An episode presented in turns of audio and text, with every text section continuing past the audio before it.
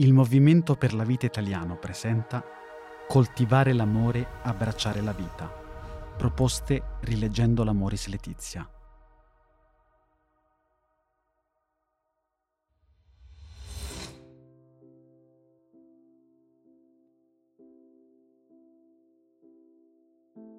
L'amore dà sempre vita. Per questo l'amore coniugale non si esaurisce all'interno della coppia i coniugi, mentre si donano tra loro, donano al di là di se stessi la realtà del figlio.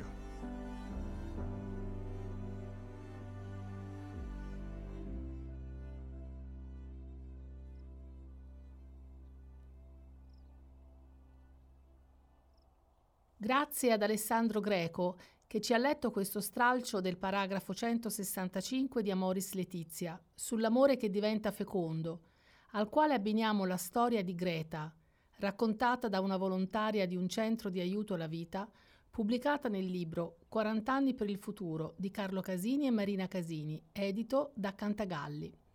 Una storia difficile, che testimonia che l'amore dà sempre vita e va oltre.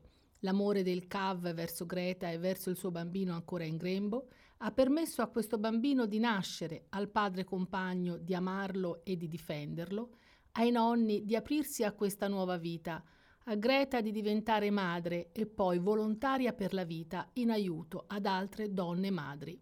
Legge Beatrice Bocci.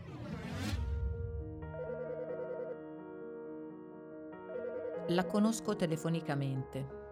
Elenca tutta una serie di buone ragioni per abortire. Ha già un bambino di appena otto mesi Vive insieme al padre del bambino nella casa dei suoi genitori, in un ambiente angusto. Teme di perdere il compagno, disoccupazione, rapporto difficile con i genitori. Racconta di aver subito all'età di 18 anni una violenza carnale e di essere rimasta incinta. Costretta dalla madre ad abortire, dice di non essersi mai completamente ripresa da quell'aborto. Vive in funzione del suo bambino di otto mesi e ha tanto bisogno di sfogarsi perché è profondamente sola e incompresa. Le ho illustrato le nostre proposte di aiuto. Greta ha ascoltato. Ci siamo salutate, scambiandoci i numeri di telefono. L'abbiamo affidata tramite una catena di sms ad un circolo di preghiera. La mattina successiva l'ho richiamata, ma mi ha risposto non devi più chiamarmi perché c'è il mio compagno. Da quando ho parlato con te, io sono tormentata e stanotte non ho chiuso occhio. Abbiamo parlato ancora lungamente e sono comunque riuscita a strapparle la promessa che quel giorno stesso avrebbe provato a convincere il compagno a parlare con un nostro volontario uomo. Mi telefona il compagno, offendendomi tra urla e minacce di morte. Decido di non chiamare Greta per non peggiorare la situazione con il compagno e per non esporla a seri pericoli per la sua incolumità. La mattina successiva, giorno dell'intervento di aborto, trascorre tutta per tutti i volontari nell'ansia mista sconforto. Nel primo pomeriggio, non avendo ricevuto telefonate, deduco che l'esito della storia sia funesto L'IVG era fissata al mattino presto ed erano trascorse ormai molte ore. Inaspettatamente, nel primo pomeriggio, ricevo un sms da una nostra volontaria che era in contatto con l'ostetrica che aveva segnalato Greta. Buone notizie dall'ospedale. Il marito della signora l'ha portata via prima dell'operazione. Che gioia! La mamma e il suo bambino erano salvi, per mano dell'uomo che il giorno prima ci aveva minacciato di morte se anche solo avessimo riprovato a parlarne. Successivamente ha raccontato che lungo la strada verso l'ospedale lei aveva detto al compagno chi sono io per decidere sulla vita dei miei figli? Così si sono ritrovati davanti alla porta della stanza ospedaliera per il ricovero, ma la stanza tardava ad essere consegnata. Durante la lunga attesa, il compagno ha cominciato ad arrovellarsi in silenzio si è rivolto a Greta dicendole Basta, andiamo via, non si fa più niente. Lungo la strada di ritorno, lui le ha raccontato di aver pensato alla cognata che da tanti anni tenta inutilmente insieme al marito di diventare mamma ed è già al terzo aborto spontaneo. E poi di aver pensato anche alla sorella che ha due bambini e che lui ha aiutato ogni volta che ha potuto. Se posso aiutare lei, perché non posso aiutare i miei bambini? Nei giorni successivi a quel fatidico 26 agosto, comunque le cose sono state difficili. Per cogliere un'occasione di lavoro, lui ha dovuto allontanarsi una settimana da casa, ma Greta era contraria di trovarsi sola.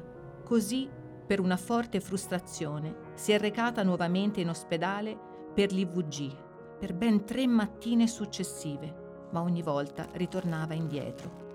Quando il compagno è definitivamente rientrato a casa, hanno comunicato la notizia del bambino ai genitori e la madre di Greta l'ha incalzata sulla necessità di abortire, perché loro non l'avrebbero più aiutata, anzi, li avrebbero sbattuti fuori casa. Greta e il compagno hanno confermato di voler tenere il bambino. Greta si è sentita di nuovo profondamente tradita dai familiari, che le imponevano decisioni così importanti senza tenere conto di quello che provava e dei suoi sentimenti. Una volta chiarito che non abortiva, Greta ha telefonato al nostro CAV per cercare aiuto. Provvidenzialmente in quei mesi stava nascendo nel paese dove abita Greta una sezione territoriale del CAV, dove Greta ha trovato un riferimento e delle amicizie. Greta è stata entusiasta e il suo entusiasmo ha motivato i volontari.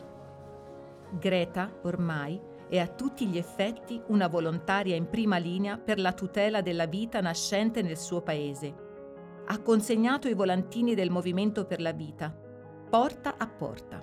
Ha avuto incontri e colloqui con gli assistenti sociali del territorio. Ha dato la propria testimonianza a chi sollevava perplessità sulla serietà delle adozioni prenatali. Ha organizzato mercatini di dolci, abiti e giochi per raccogliere fondi. Ha incontrato e salvato tre mamme dall'aborto negli ultimi tre anni ha postato un video in cui ha messo la faccia, la sua storia per convincere altre mamme che vale sempre la pena combattere per la vita dei propri figli e oggi ha tre bellissimi bambini.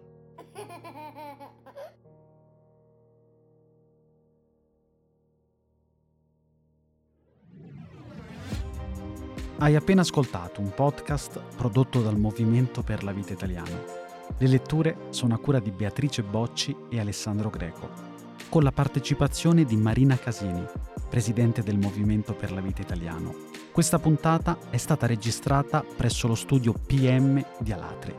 La selezione dei documenti e la redazione dei testi è a cura di Elisabetta Pittino.